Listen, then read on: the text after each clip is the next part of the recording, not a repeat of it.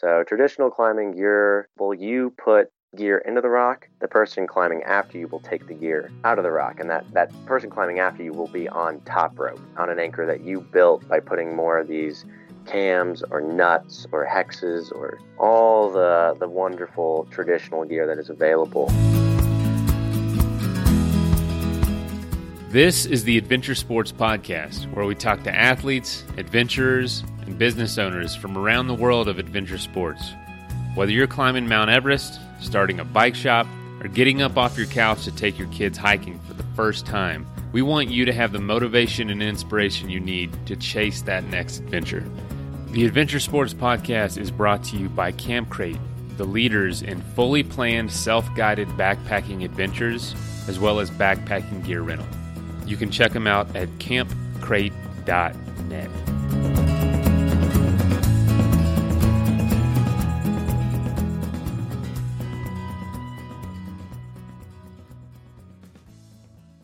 It is almost that time of year, folks. The snow is melting, ice is coming off the rocks, and people are going to be out climbing soon. And if it's something you haven't tried yet, I suggest giving it a shot. And today we have Nolan Hurd. This is the throwback episode. We have Nolan Hurd talking about rock climbing 101. Uh, he's been on the show before.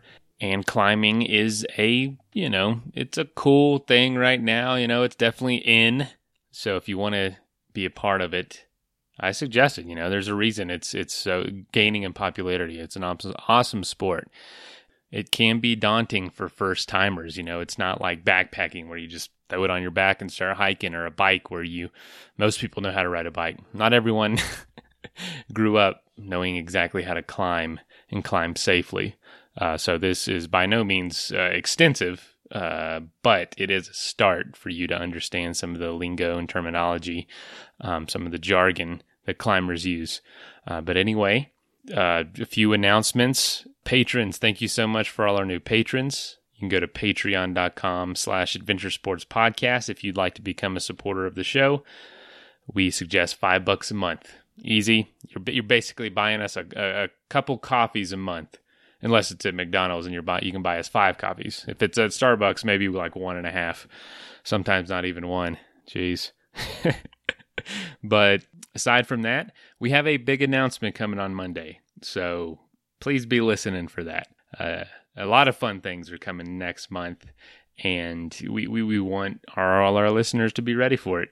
There will be a lot of uh, show sponsors starting in the month of April, so uh, be ready for that as well. Hey, they pay the bills, and we're happy to have them. So if you just give them a listen, give those sponsor messages a listen, as well as check out the companies. If there's any deals that you could use, anything you think that would make a good gift for you or some family members or some friends, use the code. Also, speaking of sponsors, this show is brought to us by Peak Refuel freeze dried meals. You've heard me talk about them many, many times before. They provide the best freeze dried, ready to cook meals I've ever had. It take about a cup and a third of water, take 10 minutes to cook, and you can have incredible food in the backcountry. Go to peakrefuel.com and use ASP20 at checkout. All right, let's get into this episode Rock Climbing 101. Hi, guys. Welcome again to the Adventure Sports Podcast. Thank you so much for tuning in today. We've got a great show for you, and we have Nolan Hurd. Now, Nolan was with us back in episode 253 last winter, and he told us about backcountry skiing. It was BC 101 was the episode, and it was a great intro into how to do backcountry skiing and be safe with backcountry skiing. Today he's here to do a similar episode, but this one is climbing 101 and particularly technical climbing 101, roped climbing 101 is what we're going to talk about. So, um, Nolan grew up in Texas, moved to Colorado, has been going to the School of Mines, and just graduated last month. Congratulations, man. Oh, thank you. I am glad to be done. Yeah, that's awesome and he is working now at Bentgate. He does clinics, he works on the floor, he does a lot of their internet stuff as well. But we're excited to have him here today to give us kind of a, an introductory podcast clinic for climbing. So, Nolan, welcome to the program. Oh, thanks for having me back, Kurt. I'm really excited to be here. That's awesome. We really appreciate you taking the time. Again, we love these kind of 101 sessions that we can have because people that don't already do a sport get a really good insight to what a sport is about. And people that already are, you know, hot and heavy in a sport almost always pick up something that they're like, oh man, yeah, I wish I would have thought of that earlier, you know? Um, let's start though, Nolan, if you would, by telling people what Bent Gate is. So, Bent Gate, we're a local mountaineering shop based in Golden, Colorado. We do basically, we say we can outfit you from everything from going to the resort to ski to climbing Mount Everest. And we have the best selection of climbing gear on the front range by far. Um, everyone that works here is super passionate about the outdoors. So, we really enjoy having customers come in and ask us questions or talk to us about even just to come and be like, hey, I'm thinking about going and climbing here. Has anyone climbed this before?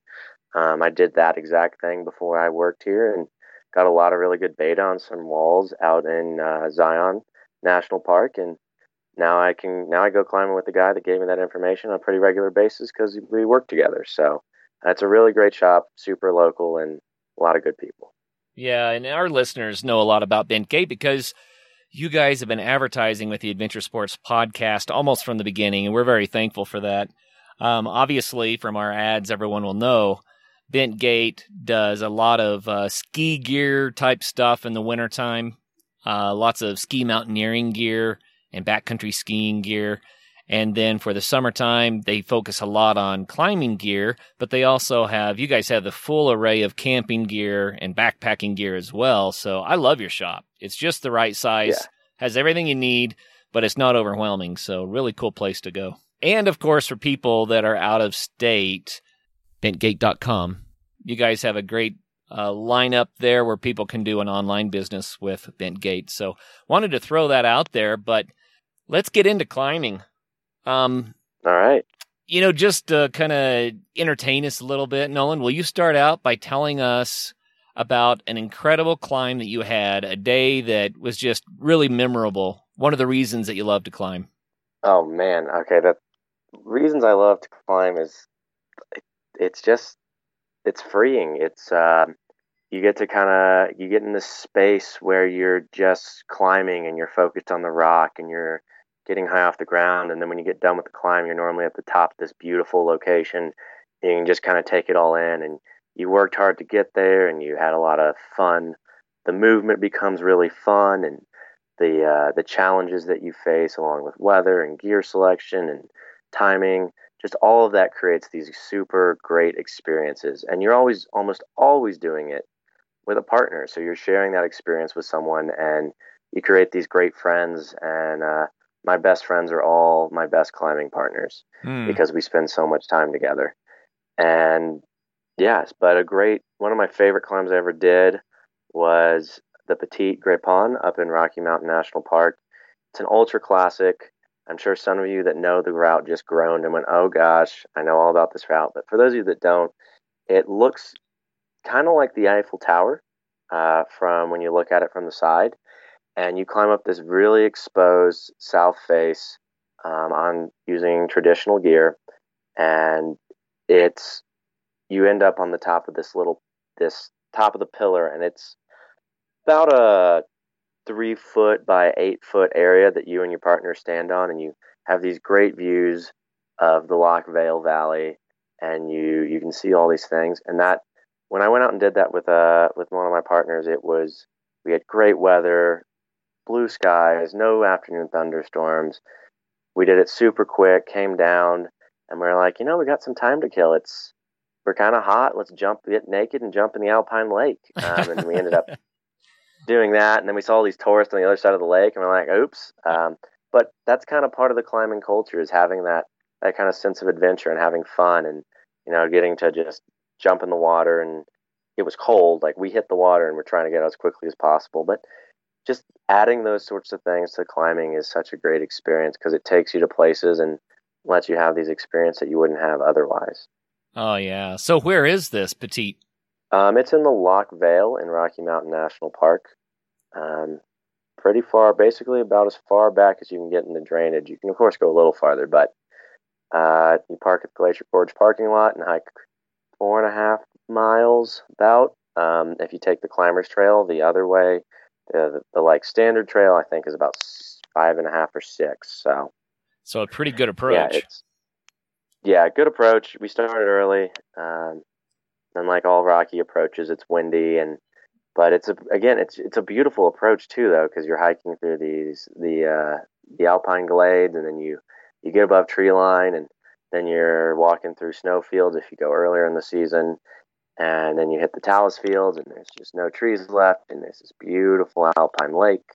You need to climb this really pretty feature that has great climbing great movement um, just a lot of fun. And it just climbing takes you to these places that you wouldn't go otherwise. And I mean, for me, I I don't like to hike all that much without an objective in mind. So that's about the only way you get me to just go, oh, let's go on a hike. I'm like, awesome, but we're bringing a rope and we're going to climb something. And you know, you just add a little bit. You can start doing that. You start adding climbing into your your adventures. So, oh, that's fun. That's really fun. So, I'm trying to set my mindset to that of the person who hasn't climbed before and and try to think of some of the questions that they have going through their minds right now. Uh, novice question number one Is it safe? So, safety is, you know, a relative term. Um, is it safe to get in your car and drive down the highway every day? Is it safe to use a dull knife in the kitchen? Is it like safety is a relative term? Now, can you control the risk in climbing? Absolutely. Um, you can control and mitigate risk in a various number of ways to ensure that you have a very long climbing career.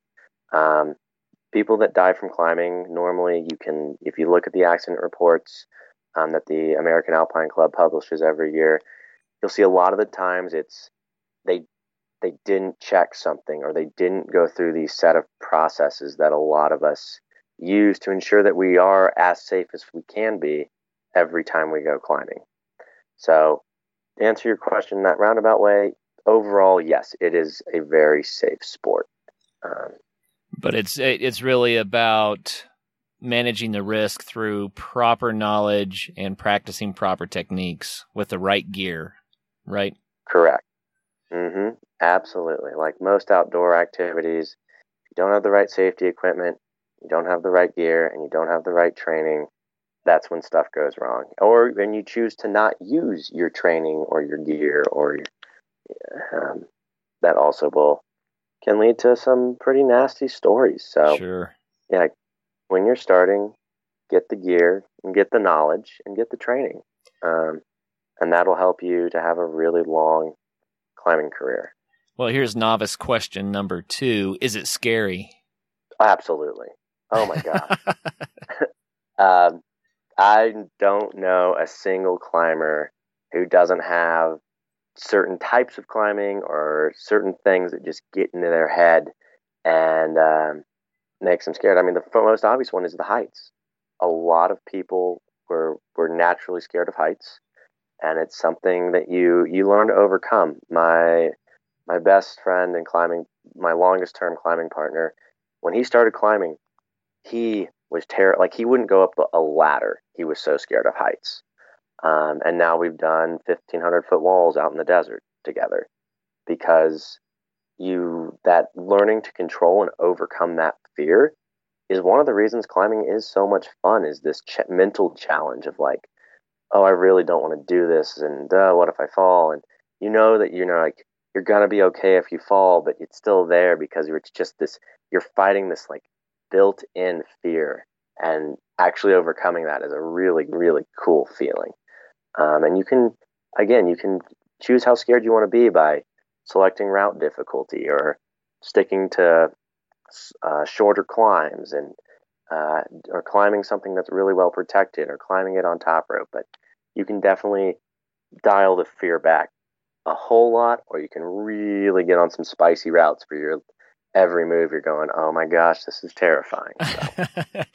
You know, way back in college, I remember in a psychology class, I think it was, they explained that universally humans are born with three fears. I think it was three, and I'm going to try to name them. And if I mess up, you psychologists out there, put a comment on our site to straighten me out. But one of the fears was the fear of loud noises, that little babies are scared by loud noises. And the, another fear was a fear of being alone, I believe it was, just being isolated and, and alone. And the third fear was a fear of heights. That these three fears are common at birth to everybody. And then every other fear that you have in your life is something you taught yourself or someone taught you. But the fear of heights is innate. It's part of what it means to be human.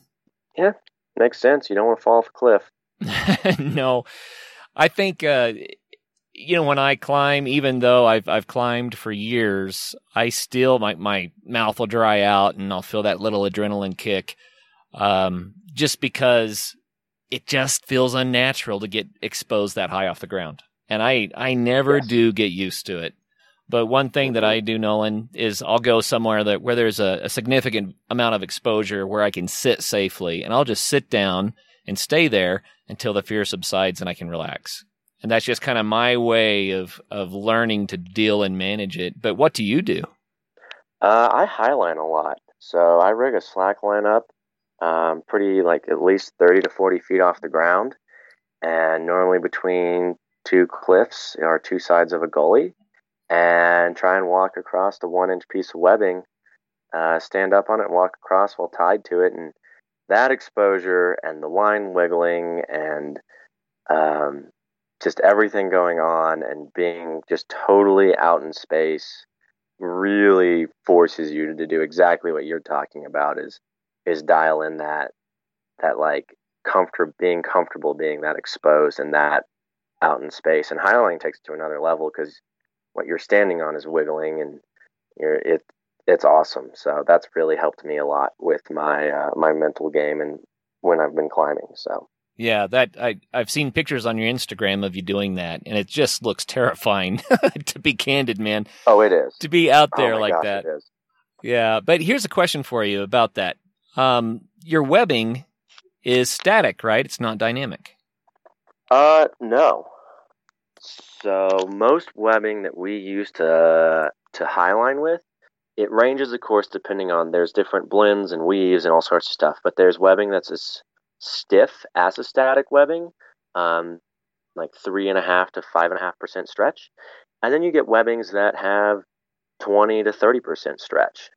Holy and cow. so you can get a whole range of, of, and then you have to think about the tension you put into the line and how tight it is and what that does to the line and the, the weight of the webbing and the length of the line and you get into all these other variables and you know people have their preferences some people like a really tight uh, stretchy line. Some people like a really loose static line.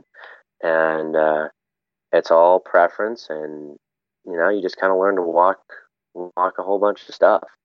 Well, I guess the reason I asked is I was thinking about, you know, if your uh, if your safety leash if your safety line that you have tied to the line and tied to your harness, you know, it, it's long enough that it doesn't bind you up while you're trying to move. So that means if you fall, you could actually take a pretty good drop before that thing catches you. Um, oh yeah, highline whippers are terrifying. Wow. Um, you fall about about nine to twelve feet because the rope inside the leash, so it's a web, it's a dynamic climbing rope, um, protected by a piece of, climb, of climbing webbing and then the uh, the line has a lot of give to it. So that's part. It's a dynamic system. Right. So they're not really that hard of falls. It's just it's scary, but you you hit the bottom and you kind of bounce around, and then it becomes fun, uh, or you learn for it to become fun. And uh, yeah, I think I would have to jump on purpose a few times just to overcome it. Yeah, yeah. Some people do that. I uh, could never. I just learn from falling enough times. So Wow. Yeah, it's a really fun sport. Yeah, that's crazy. That's crazy. That we could do a whole show on slacklining and and highlining and all that kind of stuff, and that would be a lot of fun too. But let's get back to rock climbing mm-hmm. because that's the main yes. focus of our show. But that is an awesome way to overcome fear of heights. I guarantee you that. That's yeah. it. Just looks crazy yeah. to see people up there doing that, and I slackline close to the ground. You know, I think it's amazing exercise, so good for your core strength and your balance and and uh, your dexterity, all of that. So I love to do yeah. it, but I've never done it more than about four feet up. Yeah. I mean, slacklining was developed by climbers um, using just their standard climbing webbing. Uh, they say it was developed in Camp 4 is where it first kind of they started using it as a rest day activity to work on exactly that balance, core strength, dexterity, and help them uh, with the uh, the fear of being exposed, and it just kind of has progressed from there. So it is actually really related to climbing. Hmm. Yeah, no doubt. Well, we've done previous shows on rock climbing, and especially mm-hmm. stuff like what the different types of routes are, um, climbing in the gym, and that sort of thing. So we might be able to gloss over some of the the very beginner level stuff. I'd like to jump into how do you transition from gym climbing to climbing out on the crags where you're actually outside on the rocks. I think that a lot of people already know what gym climbing is somewhat about if they listen to our show. So, how do you make that transition? What do you need and, and how do you do it? So, the first thing that you really need is is the knowledge of how to be be safe outside. Um, in the gym, they they take care of all like the ropes and make sure everything's good to go and that the anchors are good and that you're they've mitigated the risk as much as they can for you already. So as soon as you leave that gym, it becomes your responsibility. Um, a great way to get that knowledge is to go out with a guide. Uh, hire a guide for like a day, maybe two, and tell them, "Hey, I just want to learn how to how to climb outside safely." If you're just top roping, uh, the first big thing you really want to learn is how to build an anchor and how to set an anchor and then how to clean an anchor. Um, and with that, that applies to sport climbers as well. But if you're just top roping, that's very important to know how to do because that's what you're you're then hanging off of. Um, and a great acronym for anchor building is ERNEST, and they we teach this. They teach this at, to guides. They teach this climbing instructors, and it stands for equalized, redundant, no extension, safe, meaning that it's strong, safe or strong, and then timely, that you did it co- correctly and but you did it in a, a, manner where you can still have time to climb. If it takes you all day to build an anchor, you don't get to climb. But uh, those are all very important parts of an anchor. And you know, if you want to know more, there's a lot of books on them, or go look up look up ERNEST, or go and you know, like I said, talk to a guide, hire a guide, come into Bentgate. Uh, we love to talk, tell people more about it. But that's really important to remember that principle and apply it. Uh, and if you're you're lead climbing, you know, make sure that you're a competent lead climber in the gym, uh, that you know how to clip, you know how to how to clip clip click clip a quick draw to a bolt. And once you you're comfortable getting to the top of gym climbs, uh, again, you need to know how to build your anchor, and then you also need to learn how to clean your anchor. And what cleaning involves is getting to the top of a climb, um, clipping in direct uh, to the bolts or at the top of the climb, and then you uh, have to learn how to take the anchor off and then rappel safely back down to the ground. And those are kind of the two big hurdles that's different than the gym is the is the anchor building and the cleaning. Anchor building and cleaning. Let's go back just a little bit you started out by saying so if you're top roping, you have to build your anchor.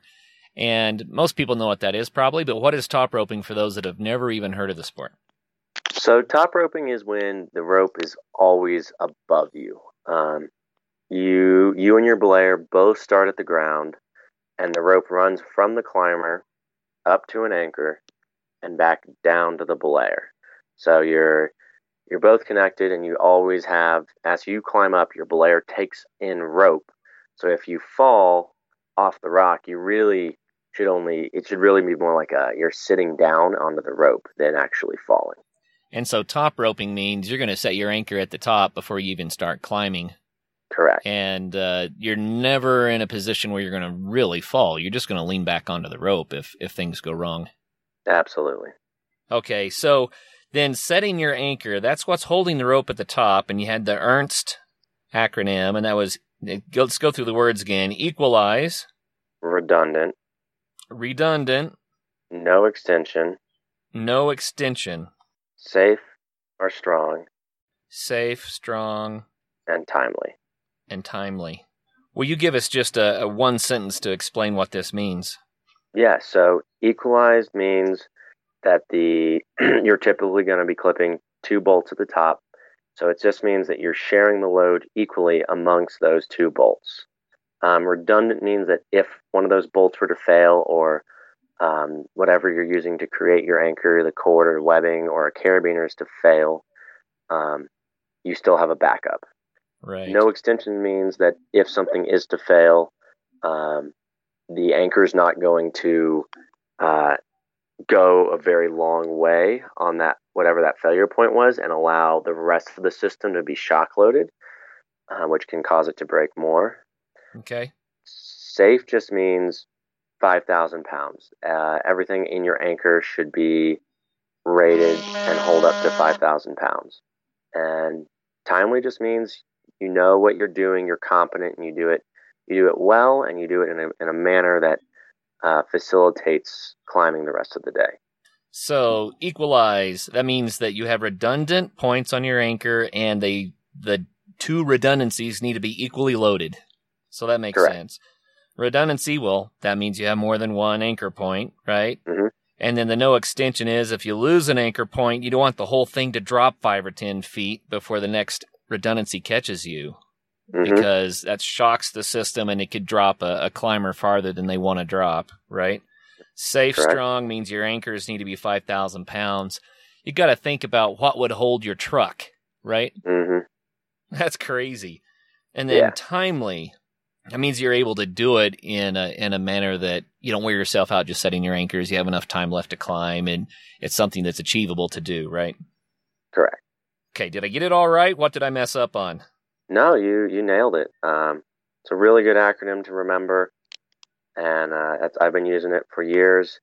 I don't even really think about it anymore. It's just I always I just go, yep, equalized, redundant, no extension is here and here, and I just run through it without running through the acronym. I just look at an anchor, and that's what I'm looking for because of how long I've been looking at anchors. And when you're starting out, going through the acronym every time is really great and uh, asking people about their anchors. Uh, if you're a newer climber and being like, hey, can you explain, if you've never seen an anchor before, can you explain this to me? Like, I'm new to climbing, I'm just really curious about it, and uh, could you walk me through the way the way that you built your anchor?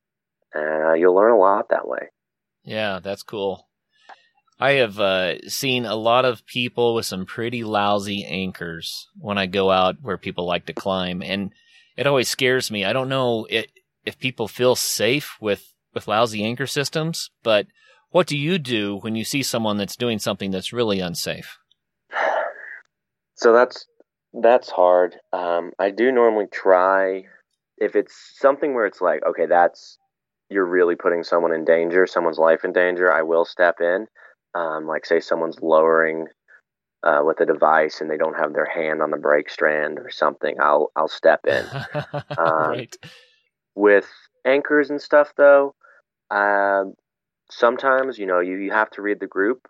You get some climbers that are very much not open to help, not open to ideas, um, and so you you don't really want to create a situation and step in if you don't need to. And a lot of stuff will work for a while um, and work most of the time, even if it doesn't meet those ERNEST requirements.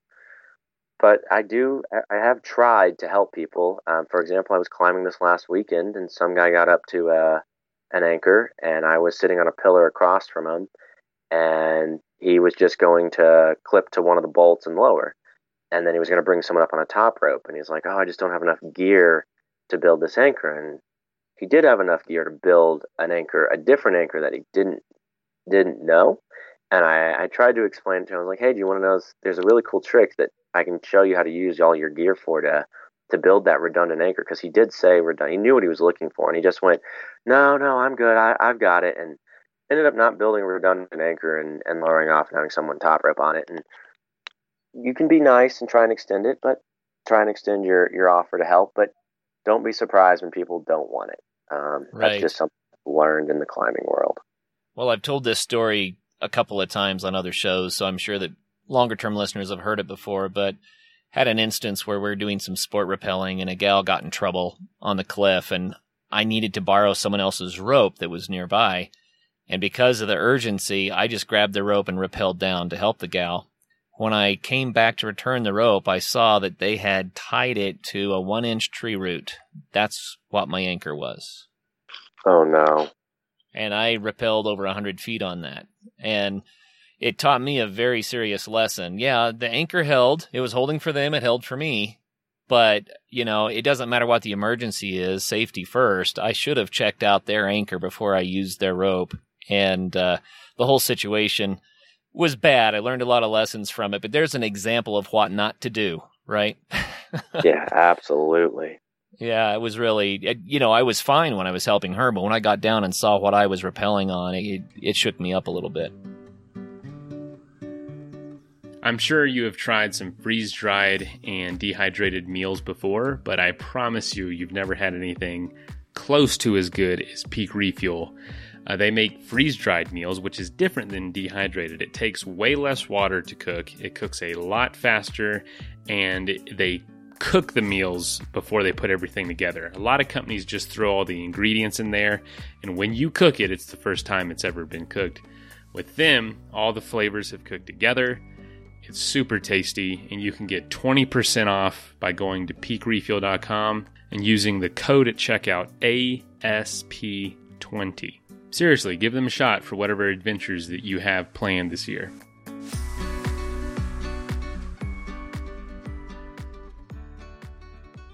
Back to the gym to Crags. So you were just talking about setting anchors, and we went into this ERNEST acronym. Awesome, really good understanding now, I think, of what anchors are. What else do people need when they transition from the gym to the crags? Yeah, so anchors, and then I, I touched on knowing how to clean a route safely.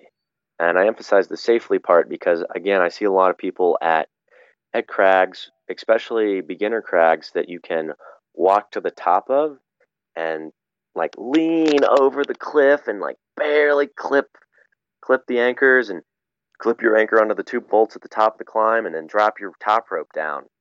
Uh, and that makes me really nervous because we have a lot of accidents every year, especially in North America. Um, and this year it was even, unfortunately, we had a, a, guide who wasn't clipped in at the top of a climb and, and just fell off this edge. Uh, so it makes me really nervous to see people leaning over these edges because they don't know how to safely set a top rope and then clean it. And they and the same for sport climbers. You see a lot of people go up and they're leading and they get to the top and they, they clip in with either with like a, a poor PAS or something that isn't the safest or best way to do to clean an anchor. Um, and that's really for me where I think a lot of the risk is is when you're transitioning either from climbing to rappelling, if you're cleaning from going up and cleaning down, or reaching over an edge to either grab a rope, pull an anchor off, or put an anchor on to something. And so learning how to do that safely is is very important. Um, there's a lot of skills, a lot of things involved with that. You know the OSHA requirements. Um, I, I know a lot of sport climbers just kind of laugh when they hear what the requirements are for height safety that is required if you're in the workplace. But it's worth noting here, it used to be that if you're working within six feet of a six foot fall, you had to be roped up. They've now extended that to, I think it's within 15 feet of a three foot fall. There has to be a railing or you have to be roped up. And you think, mm-hmm. really? 15 feet from a three foot fall? But there are instances where things happen. So what you're talking about is if you have to lean over the edge of something, then you better set up a safety system behind you somehow so you can be roped up when you go to that edge. Absolutely. And that's a skill that a lot of people, including myself, like I absolutely was guilty of doing that when I first started climbing. Um, so, and yeah, I've learned since then learned how to set up rope systems to allow myself to get to the cliff edge safely and then get back safely where I'm roped up the whole time. And it, it really has made a, made a big difference in, in my climbing and uh, in my like comfort level with being yeah. around cliffs. It seems to me that most accidents, and you alluded to this earlier, but they happen when we let our guard down. It's not actually yes. when you're climbing. It's it's when you mm-hmm. let your guard down. You think, "Oh, I'm not climbing right now," and that's when yep. people get hurt. Yep, that is a lot of them. So, yeah, yeah no and uh, the best way to learn how to again to do these, I can talk you through it, but it's really the best way to learn these skills is to a lot of local gyms offer gym to crag classes now. Um, there's videos online, and then you can also like finding a good mentor is is very important. I know I say that people say that all the time. Oh, find a mentor, and it's difficult to do. Uh, but if you can find someone that that can mentor you, or even that can you guys can have they have some knowledge and you have some other parts of knowledge, and you can kind of teach each other things. It's really important that when you're climbing to have people that that know stuff that you don't and are willing to teach you so that way you, you learn and continue to, to grow in your your toolkit and your safety so uh, talk to your local gym watch videos but just watching videos i strongly advise against just watching them. Like watch videos in conjunction with having a partner that knows what they're doing or going with a guide or going with a gym. It's very important to get some sort of hands-on instruction from an experienced person because the videos, while a lot of them are really good, you can miss a lot of very there's a lot of very subtle things going on that are easy to miss, and if you don't have someone watching you and correcting you, um, things can can go poorly. Yeah, I was going to say a video can't watch you rig up for the first time and give yeah. you a little recommendation, you know. So mm-hmm. yeah, that's that's really good. So where can people find guides? You can go on the AMGA's website, American Mountain Guide Association website, and they have a list of all their certified guide services. Um, I mean, you, we have this great thing called Google now, where you can really just Google guide and then the area where you want to climb or the area where you're looking to climb, either the crag or the city, and they're they're really great. I know when I first moved up here, I actually hired a guide because I didn't have any climbing partners um, yet. I wanted to know the area. And, you know, I still, and he ended up teaching me quite a few little tricks that, like, I was doing everything safely, but he took some of my skills that went from, like, okay to where I was doing them, like, well and the best that I could be. So it's really useful to have someone that's spent a lot of time out in the rock watching you and helping you and you'll you'll get to avoid a lot of the struggles that you see other people get into. Um, I myself personally experienced some, and it's just these little things where it's like, oh yeah, no, don't don't clip in that way. You want to turn your carabiner just this way and put it over the anchor or under the anchor, or just these little minute details that they've picked up over the years and they pass them on to you, and you have a much better and easier time climbing, in my opinion. So. Yeah, yeah, good word, good word. Well, if someone wants to gear up to start climbing, I know there's a lot. I mean, you can spend money on gear for years, so it's something that can grow with your sport. But to just get started minimally, what do they need? So, mentally go outside. Um, you, of course, you need shoes, um, some sort of climbing shoes, and then up from there, a harness and a chalk bag with chalk in the chalk bag. I've seen people come to crags with just a chalk bag and they were confused because their hands didn't get any drier or they saw they were just putting them in there and I was like confused as to what they were doing. They didn't realize that they needed chalk. Um, some sort of belay device with a locking carabiner. Uh, so an ATC, a Grigri, uh, Vergo. There's a whole bunch of them out there.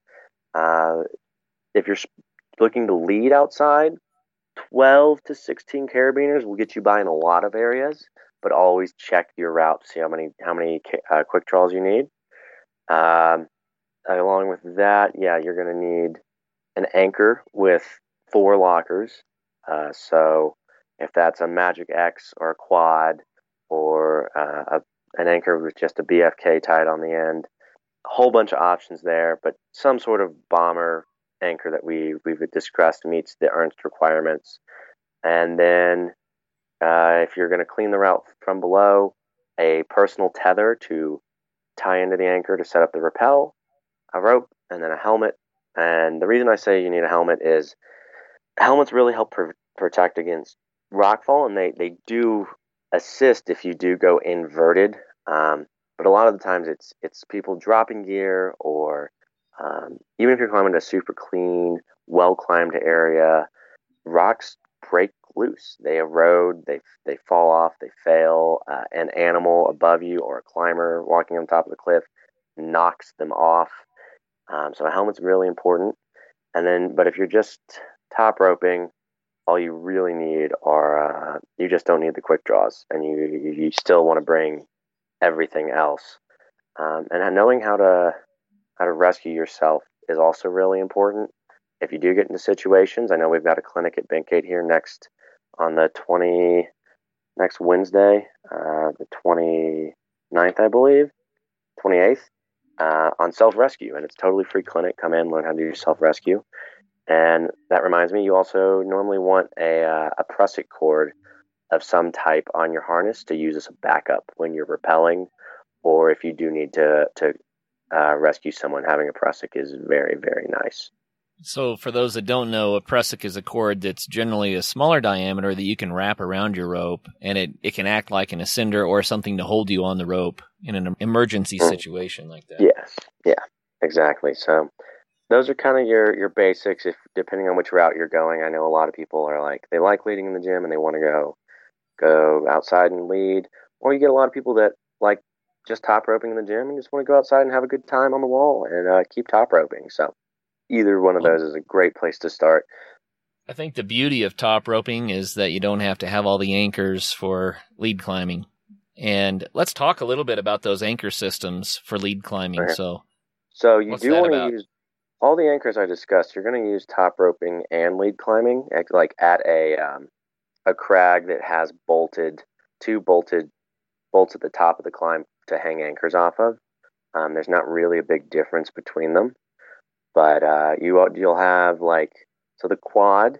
It's an anchor made out of cord. You make a giant loop, and then you fold it into fourths. So you have four strands, and you tie two limiter knots, one on either side of the strands, and then you clip two carabiners above in the two loops on each side above the limiter knots, and those carabiners are your wall side or bolt side carabiners that actually go into the two bolts at the top of the climb.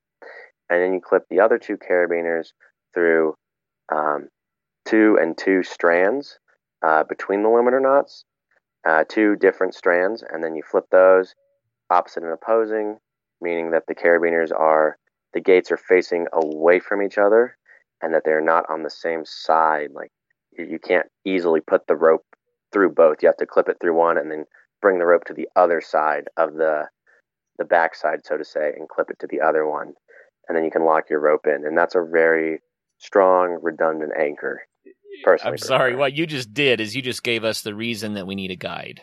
Yeah. uh, because, you know, as you're going through that, it's uh, it's a lot of stuff, and that mm-hmm. stuff matters. It matters to do it, it right, so that that everything is set correctly. So thanks for doing that. And I know that a lot of listeners are like, "Whoa, what was that? Rewind, huh? How do you do that? Get a guide, right? That's what yeah. it's about." Time for a quick message break.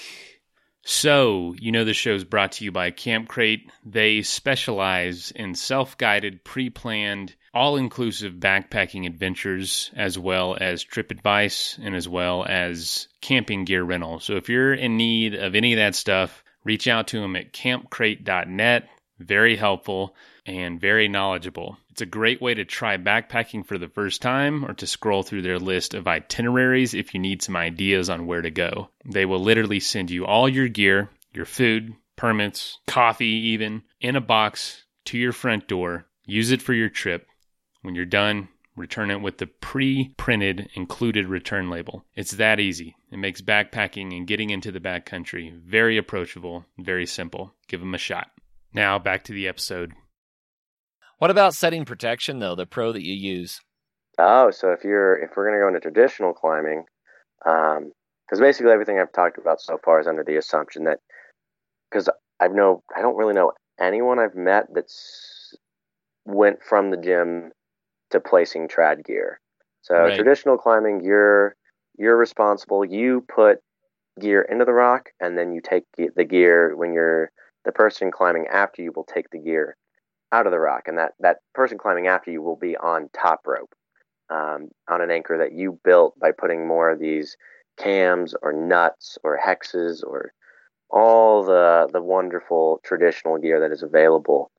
So it's really important to before you start trad climbing is to learn that one has even more knowledge you need to learn you want to be a competent sport leader. You don't want to be start trad climbing and be leading 510 in the gym and trying to lead 510 outside on trad gear because you have to take time to to figure out what piece of gear you want to put in this crack and that will keep you safe if you fall and you want to place good gear and learn what that means so uh, trad climbing is a whole nother ball game but it is that is what i really prefer to do and what i really enjoy doing is it's more of an art form because i don't feel as constrained to well i have to clip that bolt and then i have to clip that bolt. It's like well i'm going to climb up here and then ooh look this looks good. I can place this here or a nut here or a cam here. And then i'm like I think a nut's going to be best for this protection and put the nut and then you move on and next time you need a piece or you find a good place to protect you uh, you repeat the process. And to me it, it adds a little bit more freedom to climbing and I really enjoy that aspect of being able to play, place my own gear. Not that I, I spend a lot of time sport climbing but trad climbing has kind of been my, my passion for a long time. When you're doing that trad climbing and you're setting your own protection as you go, I, I mean, it really feels to me like a whole nother level. And I think people can, they can enjoy climbing for a very long time, top roping. But once Absolutely. they get into that world of, of hexes and nuts and, and cams and setting that as they climb, you really have to have a lot of skill. You got to be stronger too, because you have to be able to have a free hand to set that protection properly while you're hanging on you know, with your other hand. So it, you're going to be working with only one hand gripping the rock and you're going to do that a lot. Yeah. I definitely, I climb about a grade and a half l- lower when I'm climbing on trad gear than when I'm sport climbing um, because of that mm. and other variables. Yeah, I can totally see that. Totally see that. Well, how does setting this protection, how does it actually keep you from falling? You mentioned you're placing it into grooves and rocks and stuff, or, or cracks in the rock. But what keeps it from slipping back out? I mean, if you can put it in, why doesn't it just pop right back out again? There's two main types of, of Trad Pro. It's there's active protection, which is those shiny cams you see in the in the gear shop with like they're all anodized and like a trigger, and it, you squeeze them and they move. And you've got passive protection, which is stuff that doesn't move. You're literally just like sticking it into a constriction or a slot that will hold it. And those are your nuts and your hexes, um, are like your basic uh, passive protection. And so with with nuts and hexes, what you're really looking for is a some sort of constriction in the in the crack. It starts like either wide, like wide at the top, and then ideally tapers down and closes up. Um, so say it's like an inch inch where you put the nut in and it constricts down to like a half inch at the bottom. You put a nut in there and you just kind of guide it down and pull on it and you clip it to your rope. And then when you need your follow comes up to remove it, they're going to reverse that process where they're going to push it up and bring it back up and out of the crack. So you're really only protecting in the direction of the fall most of the time. So if you were to fall upwards, the nut wouldn't, in that scenario, wouldn't really hold. But gravity's a thing and we don't normally fall upwards. So um, that's nuts. Hexes you place very similarly. There's a couple little different nuances with hexes uh, than than that basic nut placement I just described.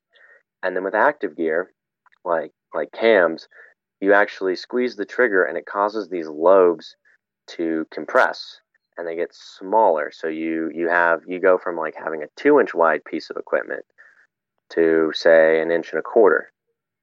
And you put that in there into the crack and then you let go of the trigger and the lobes then re-expand to hopefully not two inches but say they're now like an inch and three quarters to an inch and a half wide at their widest point now and that allows you to that holds the cam in there and then when your when your second comes up they squeeze the trigger compress the lobes and pull it back out of the crack ideally so those cams are pretty slick um, mm-hmm but I know that they're a little bit more expensive. And yeah. I, I guess the question I have is do they feel as secure to you knowing that there's some sort of an active mechanism that's moving around? Or do you prefer something like a, a hex or a nut? So it really depends on what I'm climbing. Um, overall, and I think this is true for a lot of climbers, cams people feel a lot more secure with than nuts. They're mm. they're much easier to place, and you don't need that constriction or that to find that little perfect spot where the nut's not going to get pulled out if you were to fall. Cams, it's like if there's a crack and uh, it's kind of par- pretty much parallel, if you can get a cam in there uh, and it has adequate contact on all the lobes and you've got a good range on it, it's gonna hold. Uh, it's a really cool uh, piece of technology, and so yeah, most climbers do prefer and cams because otherwise, if they didn't, there wouldn't be a market for them with how expensive they are. Um, oh yeah. Uh, we sell a lot of them here at Bentgate, and some rocks, like slicker rocks, or when it's wet or snowy, I really prefer um, passive gear because then I'm not relying on the friction as much as I am just being stuck. Um, because cams are all they're all dependent on friction, and that's why the lobes are designed the way that they are, is to create a normal force um, that then is translated into a friction that is about two times uh, the force applied in the downward direction. They're creating a frictional force that is twice that in the upward direction. Um, and so they're pretty safe. But again, if that friction is compromised for some reason, slick rock, water, moist snow, someone put grease in the crack for some reason, oh, uh, no. then then you don't really want to be placing cams. Right. So when you're placing a hex or a nut or something like that, you have to find rock that's shaped the right way that it lodges in there and it's not going to come out. And so Absolutely. even if it's slippery, it's still locked in there and it's not going to come out. I get it. But cams are easier to place and on good rock preferred is what you're saying. Mm-hmm. Yeah, that's yes. awesome. So I'm sure a lot of people are saying, well, how much does all of this gear cost? So we don't need to talk about exact prices, but roughly, what's an entry level rope? About $160 for kind of your your basic entry level, non dry treated, non bi pattern uh, rope. It's going to be just as safe as any of the other ones. It just doesn't have some features and it tends to be a little heavier and a little thicker. Okay. How much for the anchor system? So you're looking at four locking carabiners, so about seven to fourteen dollars a carabiner, and then uh, like fifteen dollars of some sort of cord to tie it all together. So you're looking around eighty dollars for the anchors for a good anchor system. Probably a little cheaper, but that would be a really high end, really nice locking carabiner setup. Okay. Uh, shoes. Uh, you're ranging anywhere sixty to a hundred. No, sixty to like two hundred dollars. And so that one's really up to you with what you want in your shoes and how much you want to spend. Hmm. Harness. Seventy-four, I'd say, is a good median price point. You can get harnesses as cheap as fifty-five, and they go all the way up to one hundred and forty-four from Arc'teryx. Hmm. And then uh, helmet. Helmets, you're looking at 50, around 60 bucks up to around 180. Again, depending on the features and what you want in your helmet. And then you're going to need more carabiners and a friction mm-hmm. device like an ATC. How much is an yeah, ATC? Your, your, basic ATC is going to run around twenty dollars. Um, a Grigri is around 110, 120. Um, and so yeah, that's kind of your price range. You can get forty or fifty dollar ATCs, and uh, price only goes up from there. Your average non-locking carabiner, you're looking around five or six bucks. Um, and then quick draws, you're looking for six. You're going to pay around fifty-five to seventy-five dollars. Is kind of your your entry-level quick draw set of six. Uh, but individual quick draws, you're looking around eleven ninety five. I think is the cheapest one we have here. Um, but around yeah, ten to eleven dollars for a singular quick draw. So describe a quick draw real fast. I don't think we've done that yet. Oh yeah, so a quick draw is a it's two carabiners that are connected together by a piece of webbing called a dog bone. Um, on one end, the side that you clip to the to the bolt or clip to the piece of gear, um, the carabiner is just through a loop and can move around really easily. And on the rope side, Um, there's normally a gasket of some sort that holds the carabiner in its orientation. So when you go to clip the rope, you're not like the carabiner's not flopping around on you. Okay, thus the quick draw. yes, quick draw, correct. Right, that's what makes it easier to to use Mhm. it to get the rope in it and all that kind of stuff. Yep. We covered most of the gear that people would need, but they don't necessarily have to buy all that gear all at once. You get together with people who have some gear and make sure it's all in good condition, but you can share the expense. And like you said, it's it really is a, a team sport. You're not going to do this by Mhm. yourself because you have to have someone to do the belaying and to make it safe. So you go in with some buddies on the gear and, and start building your own collection, working with the guide. The guides will provide a lot of stuff for you too. So hmm um, there are ways to get started for a whole lot less. But what you just outlined, I did not add that up as you said it. I didn't write it all down, but it sounded to me like for 500 bucks, you could be pretty well equipped. Yeah, and if you look at it this way, most of that gear, if treated correctly, is going to last you around five years. Um, is when you you kind of start look. Manufacturers will start recommending retiring certain products. Um, so five years, five hundred divided by five is about hundred bucks a year, and over twelve months, you're spending less than ten dollars a month to have the freedom to go and climb all over the place. And cool thing about climbing is there's very few places that you actually get charged to go climbing. Um, there's a lot of crags you just go to, pull up, and you can go have fun for a couple hours, go for weekend trips, and have cli- go climb all weekend. And you're you're really only spending money on gas and food at that point, and you were going to do that anyway. So it's really, if you look at it, it's a long term investment. It's not as bad. Um, and that's if you can't tell, I've told myself this a ton of times when I've been needing to purchase gear. Uh, so it's very well rehearsed in my head about, oh yeah, you know, it's you're going to have this for a long time. It's really not that expensive. It's, I mean, a Netflix membership cost, I don't even know, I- like eight or nine bucks a month. So you're you're spending about as much as you would for a Netflix membership uh, Yeah. on your climbing gear if you you want to look at it that way.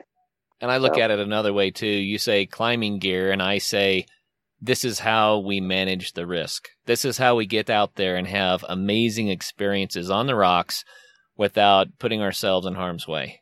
So Mhm. you can't really put a price on that. If it's something you're interested in doing, then it's worth investing in the gear that's going to keep you in that uh, risk managed position is is what I like to say because the word safe is misunderstood, right? But that risk managed position.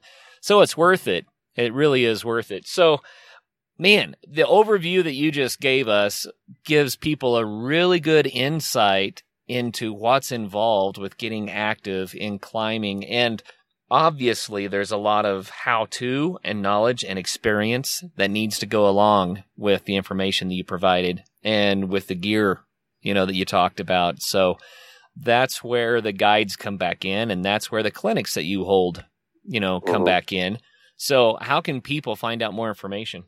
Yeah, uh, our clinics, you can go on our website, bentgate.com, and you'll you'll can go to the schedule and see what sort of clinics we have we're offering. I know just this month and then our, the first week of next month, we're doing, like I said, the self rescue clinic, and then the next clinic is going to be a um, an intro to multi pitch, and I mean that's a really great opportunity to work with a guide, get a feeling, see like, hey, do I want to keep working with this group, with this organization, or work with this specific guide, and um, get some good information, and be like, yeah, let's go out and you know you can teach me some things, and you know you don't have to spend the whole day with them, you know, hire them for a half day, a couple hours, and just go with a group of buddies and split the cost that way, and just guides love stuff like that because they're then they get to teach, they get to they know that you're there to be instructed and so they're you're they're there to to really help and pass on their knowledge and it's it's really they really most of them tend to really enjoy that um, because it's it's just so different than just taking someone out who wants to go climbing once and then tell their family back in the flatlands wherever they're from and they're like oh my god I climbed this but when passing on the knowledge it's it's a really cool experience as a guide to to get to do that sort of thing so You know, I'd like to make another recommendation for people who say, I'm not into technical rock climbing. I like to climb mountains. I like to hike up 14ers and 13ers. I like to go backpacking. Maybe I scramble around on the rocks a little bit. I really don't want to get into the technical rock climbing. I'm going to say this go to one of these clinics anyway, learn some basic skills, and then get some sort of a emergency only rope that you can carry with you. And the reason I say that is I have found myself in situations just when I went out for a day hike where I'm like, oh crap, I could really use a rope right now.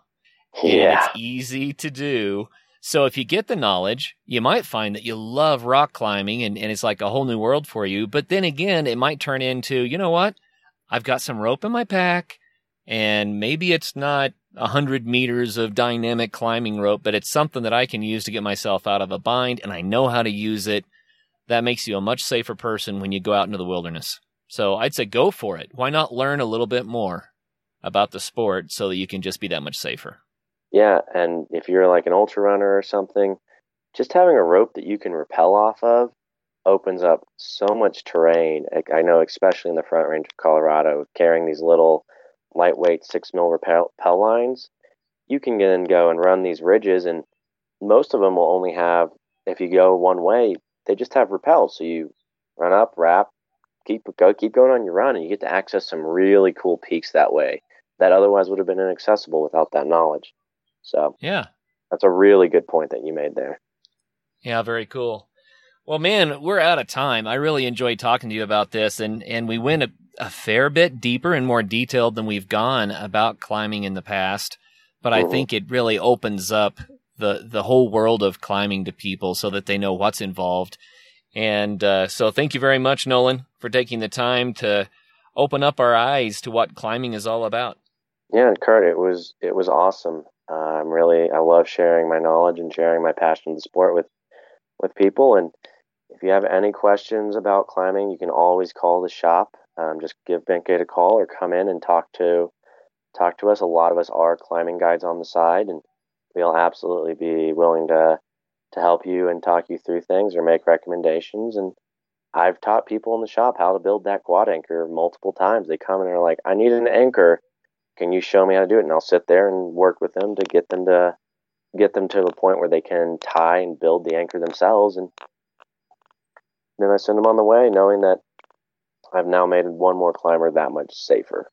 So. Oh yeah, yeah, very cool. Well, I love the way that Bentgate does things. Thank you, you know, for uh, being the kind of shop that's not just shoving gear at people, but helping people to get into the sports more, learn more about it. You hold the clinics, you do the different workshops.